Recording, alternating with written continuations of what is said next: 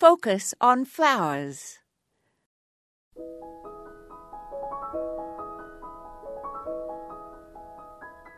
Some of us have gardens under large shade trees that suck up a lot of moisture. Maples that have roots near the surface are a special challenge. When we have long periods without rain, we see the plants under the trees suffering as the roots of the trees monopolize most of the moisture and nutrients.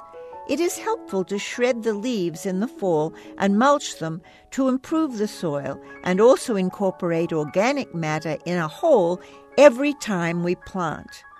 Use ground covers and perennials such as epimedium, lily of the valley, lamium, pulmonaria, sweet woodruff, comfrey, and lady's mantle to compete with the tree roots.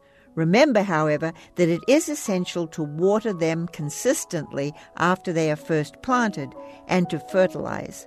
A teaspoon of a slow release granular fertilizer in the hole when perennials are installed will provide nutrients over the first three months.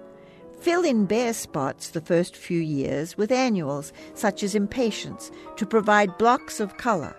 Also, plant plenty of spring bulbs as they bloom before deciduous trees leaf out.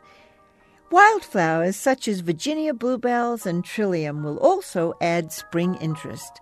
This is Moya Andrews, and today we focused on shady but dry. To subscribe to our free weekly podcast or listen to hundreds of archived episodes, visit us online at focusonflowers.org.